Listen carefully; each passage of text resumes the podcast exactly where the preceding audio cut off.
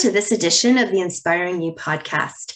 Inspiring You is really about a forum for women leaders to share their journeys and help others as they are progressing along their way with advice, tips, techniques, and just really sharing all the wonderful things that they have experienced in their careers to help others. Today, I'm so excited to have Christine Ross with us. And Christine is the Executive Vice President at Proof Experiences, which is an experiential marketing firm in Toronto. So, welcome, Christine. Thanks for coming. Thank you, Nancy. A pleasure to be here. Thank you for inviting me. No problem. So, Chris, know, I'm just going to call you Chris because we know each other. And I like to start out with just saying, How do I know you? And how, you know, we have worked together, and it's wonderful um, to really be able to touch base with you on a regular basis. So, I would, you know, how would you say that we know each other? What, what do you think? Uh, how would you describe our relationship? Well, I would say that we were introduced through mutual colleagues who had had the opportunity to work with both of us and said, You two need to meet each other. You're going to love each other. And sure enough, we did, right? First meeting. We said, Absolutely. Wow, how, how, have we not met each other sooner than this? so uh, true. Yeah. I'd say we are very like minded, leadership focused individuals who have uh, come up through this business with a lot of grit and hard work and are hoping to share some of our learnings with the next generation coming up behind us. Absolutely love it. And so, on that note, maybe you can just start with an overview of your career and the roles you've had and kind of where you are now and how you got there. Sure. Thanks, Nancy. Well, as you said, I'm the executive vice president of Proof Experiences. So, we are a Canadian based uh, group of companies, of which our specific team is the experiential marketing team. The other, some of the other groups are more broad based marketing communications organizations. And I have been agency side my whole career. I got in as an intern and have stayed in. I, I did a short stint for about five or six years client side and quickly realized I missed a little bit of the hustle bustle of uh, feet to my fire, is it fire to my feet, as I like yeah. to say. Yeah. Uh, so I went back agency side and have stayed ever since. So my career tra- trajectory has been agency side through starting a family, um, all Toronto based, but Canada wide. And I am new to the experiential marketing space. I started out in shopper marketing and promotions. I've always been below the line, did a stint in digital, uh, and then, and now taking a turn, if you will, at experiential marketing. So I feel like I have a pretty good 360 degree view of most of the disciplines within the marketing function. Yeah, absolutely. And I can totally relate to that client side versus agency side because I myself have gone both ways and continue to come back to where's that pulse, that creativity, that just that rush, right? Of just kind of being on that side, um, which is really in so many ways thrilling and at the same time can be very chaotic. So it, it definitely is a different pace um, for sure. So that's exciting. But that's wonderful. And so if you were to think about your favorite role, what would that have been and why? Well, that's an interesting question because it leads a little bit back to my career tra- trajectory, I think. And that is that what I loved about agency life versus client side life is I quickly honed in on where I thought my sweet spot was. And my leadership skills, I believe, lent themselves more readily to agency life, where you had um, a lot of people trying to get organized quickly, service a broad base of clients, fast pace, work life balance. So, for somebody who was more interested in the leadership piece than I was necessarily in the strategic brand stewardship piece, mm-hmm. yes. I quickly realized that I got more job satisfaction working agency side, which is a little bit, you know, leads into the next question around my favorite job.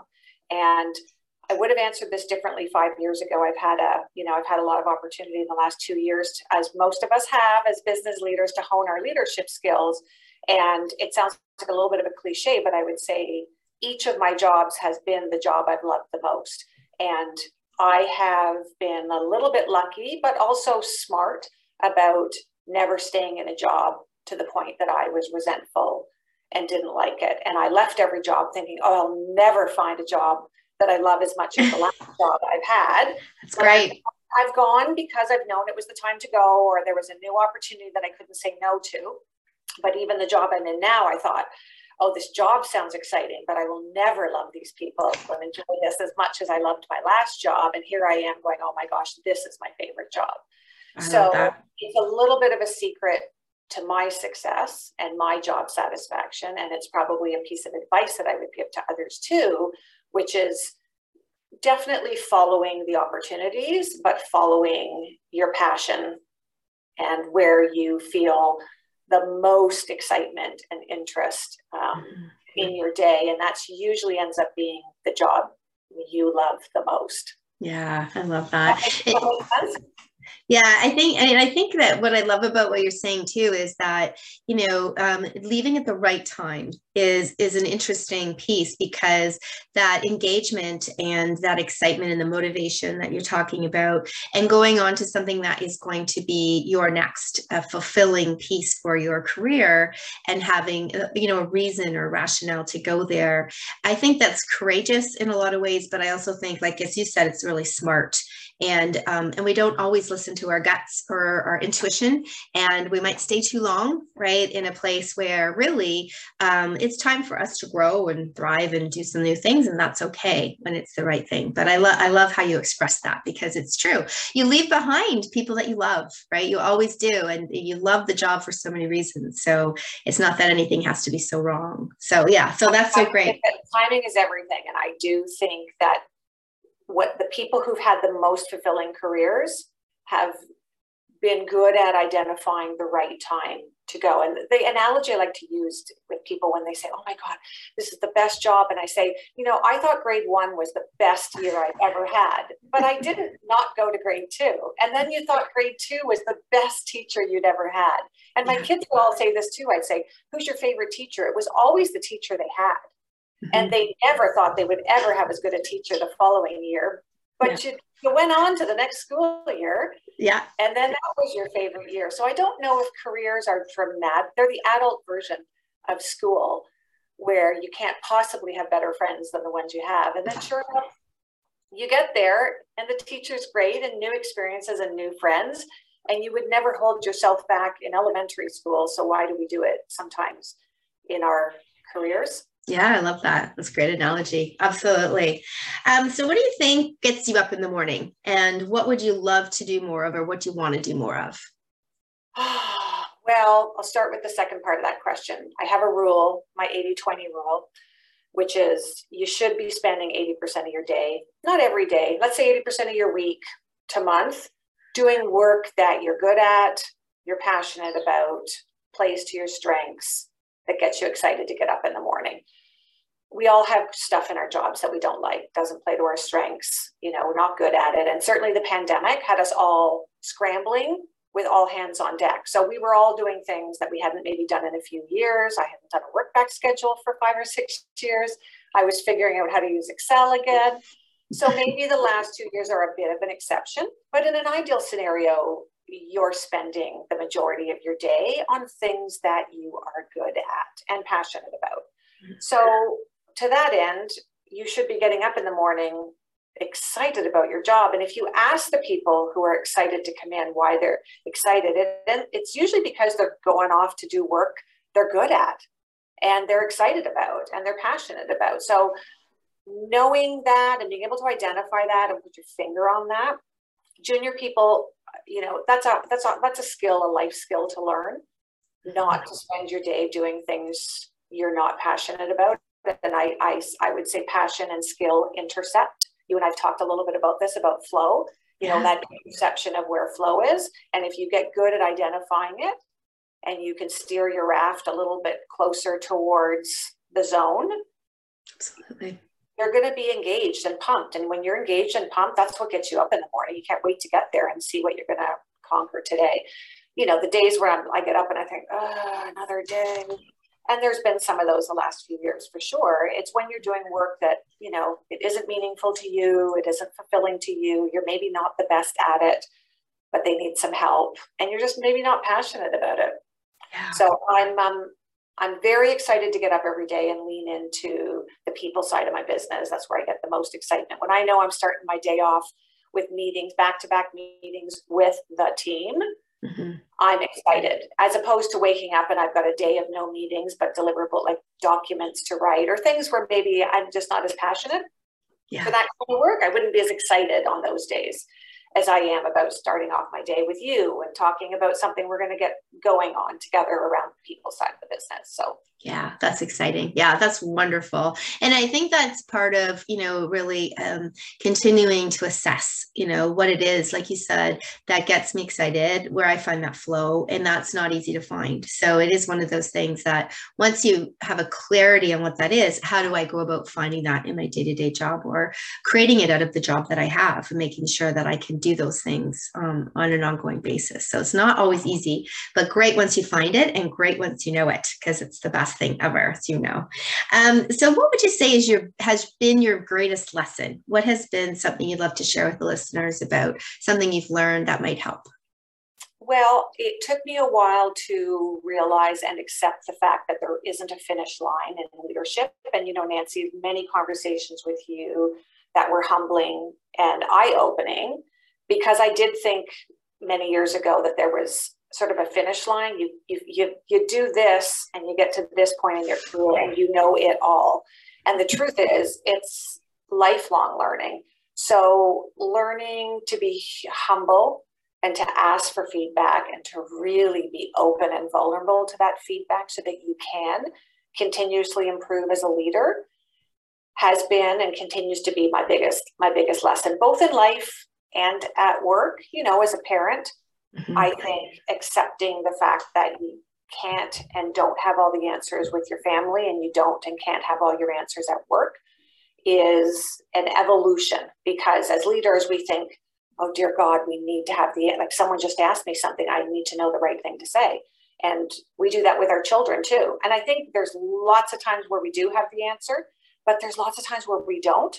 Um, so allowing yourself to be vulnerable to be, and when I say vulnerable, I mean asking the question, not to just get it out of the way, but asking it and then really listening to the answer and putting your guard down so that you can find that nugget of learning um, and feedback and input and do something with it and, and continue to evolve as, as a leader has been my personal greatest lesson. That said, I'm wondering, I don't know what you think about this, does every leader have a different lesson to learn. Like if, if that comes naturally to some people, maybe they have a different lesson to for learn. Sure. It come as naturally to them. But for me, that was a big aha moment that this wasn't school. You don't graduate, you don't get a certificate, and then you're done.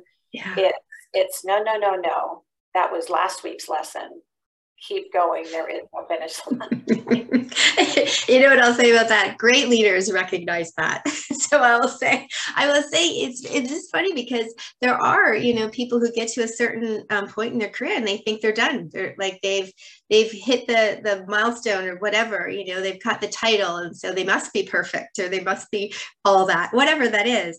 And I think great leaders are the ones like you who are listening, who are humble, who really are wanting to get better and constantly learn because that's what makes you a great leader. So you know and yeah and I know your team thinks you're a great leader. So you you are a great leader and that's that's what great leaders do. So um, so that's wonderful. Thanks for sharing that. I love that um, and so what do you think um, when it's all over with like when you decide okay i've had enough of this crazy world that I live in or you know doing these things that I've been doing for however many years what will be your legacy when it's all said and done? And, and what will you be doing if it's not working at uh, what you're currently doing well I cannot imagine a world where I'm not busy with people all day long so when and if that comes to a stop one day I'll be disappointed I would love to think you know I've had many great female mentors throughout my career I can name them on one hand. I can remember some of their, their important lessons.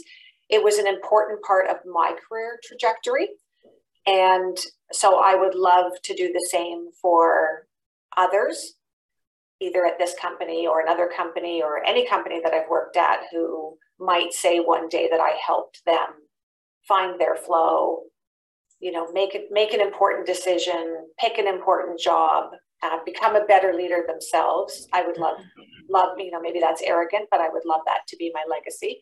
Mm-hmm. And, you know, I would love to be uh, on somebody's hand of people that influenced them when they get to my age to say, you know, I had four or five women in my life that were influential in life and in business, and that I was one of those. So maybe, maybe that's a bit of a pat in the back, a bit of an ego trip. But oh. do that for some others and make their make their journey easier uh, and have them feel less alone. You know, I can't, I think today's generation of women are at an advantage because they do have some wind at their back from an equality perspective. I think, you know, I'll speak for myself, but maybe you'll relate to this. You know, we were not definitely rewarded for encouraging work life balance when we were junior. So it was, you didn't bring your personal life to the office. And I remember when I had my daughter thinking to myself, you know, if I can help create an environment where she doesn't have to make some of the choices that I had to make, then I've left a positive legacy in this industry. Now, I can't take any credit for it because I think the women today are phenomenal and strong and smart and incredible. And I think that they brought this movement on in on themselves. Mm-hmm. Uh, but I would love to say that we're leaving the industry stronger and a better balanced place for women to show up every day than we found it. That would that would make me proud because it, you know, marketing is known to be fast paced, crazy, not always the most supportive hours, and a lot of women, a lot of women got out when they started to have families because people told us we couldn't do both. Mm-hmm. Um, I just realized I had to get to senior management more quickly because that was the only way I was going to be able to do both. But I would like to think the next generation is not going to have to make those choices. You can be middle management, you can be early on in your career and have a family and still be valued and do great work and be mm-hmm. rewarded equally as you would a male counterpart. So those are some of the things that I think are important to me you know, am I single handedly shifting the tides? No, but if I can be a part of it by encouraging people, creating an environment for them to feel safe doing that, then I've done a small part. Yeah, amazing. I love how you articulated that. It's so true. And I think many of our young listeners don't even, um, wouldn't even have um, any sort of um, idea of the kinds of things that we went through and how it has changed so much over the course of, I would say, even the last 10 years. It's significantly gotten different, better. And I love the younger generation, how they, um, you know, I would just say, um, you know they're just not afraid to ask for what they need or what they want. And i'm so envious of that because i was always so afraid. I, I, would never really say what i wanted or i was afraid as you said to talk about my personal life. I remember after having my first child just going back to work as soon as possible because i didn't want them to think i didn't want to work. Like all of that you look back on now and you just go geez things have really changed. And it's leaders like you who are role models of being um, an executive vice president of a marketing agency that other women can aspire and say hey i can do that too right? Look at chris like this is somebody who has my goodness how many children do you have? I can't keep keep track. Is it four? Is it five? You have a lot it's, of kids. it's, it's, five. We, we call them his mine and ours. Uh, and you know you know I'm, I'm one good example but our president lisa you know, has a young child, took a full year's mat leave, and is the president of the company. So I, I would hold her up as an even better example of someone who's at, you know, the top of the company with a small child and you know setting a great example and being a great role model for other young people in the company who are starting to think about having a family and are worried that maybe they have to leave experiential marketing in order to do both which is a real shame. Um, and everybody's on their own journey, so there's no judgment in that. But if even a few are influenced to see that, you know, you're right, you just need to ask for what you need. And some people find that easier than others, but it's, you know, I call it incremental evolution, not, it's not a revolution, it's an evolution. Yeah, absolutely. No, it's amazing. Amazing. And so, is there anything that's happening right now at Proof um, that you would love to uh, share with our listeners? What's going on with your company? Um, and maybe just tell us a little bit more about what it is that you do. Well, I'm excited now that the pandemic looks to perhaps be at least in the side view mirror, if not in the yeah. rear view mirror. Let's hope. Mirror. I know. Yeah. So it's no secret that the live event business took a bit of a kicking the last couple of years. We were very fortunate that we moved very quickly to virtual platforms and that a lot of our business was able to transition to the virtual world. So certainly kept the lights on and kudos to our team who were unbelievable. Um, talk about burning the midnight oil to keep things going as things start to open up, and we're seeing that now, and we're seeing it spring, we're seeing it summer, there's starting to be massive amounts of pent up demand for live. Nice. I'm really excited to look forward in this industry and see what I think will be a very rapid rebuilding of live. And certainly, consumers, I was out on the weekend you know, people are in restaurants, people are at movie theaters. Uh, recently, we had the CNE announce that they're going to be live. TIFF announced on Friday that they're going to be live this year. Osheaga nice. and nice. many of the other uh, live events that we've all grown to sort of love and know in the Toronto area and across the country have all announced that they're going to be live. So that bodes well, not just for our industry getting back on its feet, but also our company in particular. We've got almost five or six open spots right now that we're looking to hire uh, we've got, Fantastic. I want to say, 10 to 15 new people already on board in the last few months. So while that also can create a little bit of chaos, I, I would I would call it um, fun chaos and energizing chaos. So excited to see the return of live.